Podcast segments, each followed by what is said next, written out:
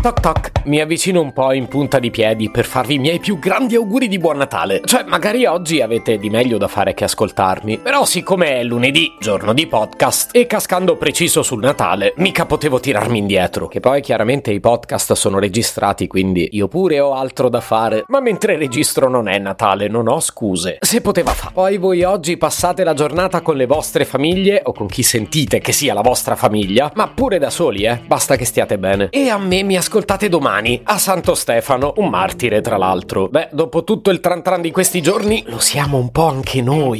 Se potevi cambiarmi carattere, nascevo. Si chiama Marcello Forcina, dice quello che pensa, pensa poco a quello che dice, ma quando c'è da parlare gli bastano 4 minuti e 37 e un Campari Spritz.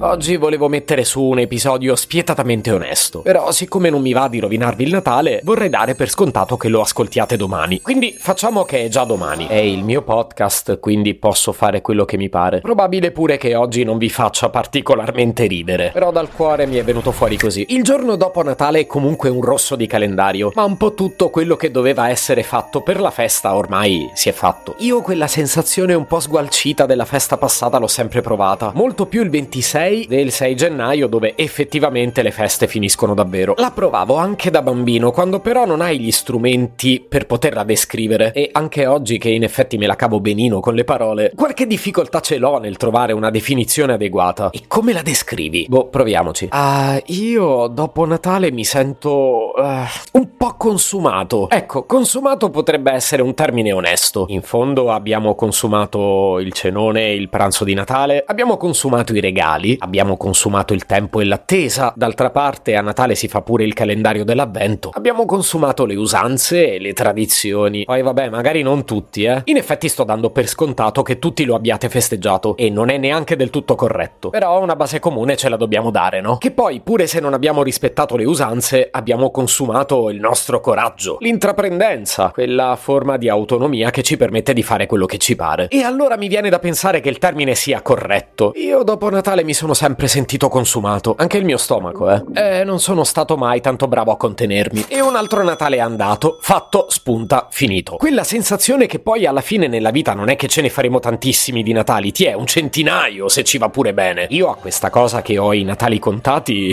ci ho sempre pensato. È bruttissima da dire, me ne rendo conto, però è la verità. Io ho sempre pensato che non avendone all'infinito bisognava impegnarsi per viverli bene, quindi potevo concedermi al massimo che uno andasse male, ti è due, ma neanche di fila. C'era un po' d'ansia in questo ragionamento. Non dico che lo facessi a sei anni, eh. A sei anni mi sembravano belli, credo. Boh, non me li ricordo bene. Ma poi è ridicolo. Come fai a definire se Natale è andato bene? Gli metti i voti? Mettere i voti alle cose è pessimo. Però pensandoci bene, io forse ho capito come attribuivo una valutazione al Natale. E tutto è legato alla poesia che dovevo dire dopo la cena. La prima che imparai da bambino la ricordo ancora oggi. Sali in punta di piedi sulla sedia, Marcello. Anzi, no, che magari caschi. Eh, l'ansia nella mia famiglia si è sempre tagliata col coltello. E io, con la mia vocetta stridula, iniziavo: Caro Gesù, dai la salute a mamma e papà, un po' di soldi ai poverelli, porta la pace a tutta la terra, una casetta a chi non ce l'ha e ai cattivi un po' di bontà. E se per me nulla resta, sarà lo stesso una bella festa. Poi lo era? Ma manco per il ca. No, intendo che probabilmente sì, lo era. Però è sottile questa cosa che io alla fine dovevo rendere felici tutti e mettermi per ultimo. Non voglio dire che dovevo essere egoista. Però che cavolo, oggi fate un regalo a voi stessi e state bene. Tanti auguri, vi voglio bene. Se potevi cambiarmi il carattere, nascevo Ward.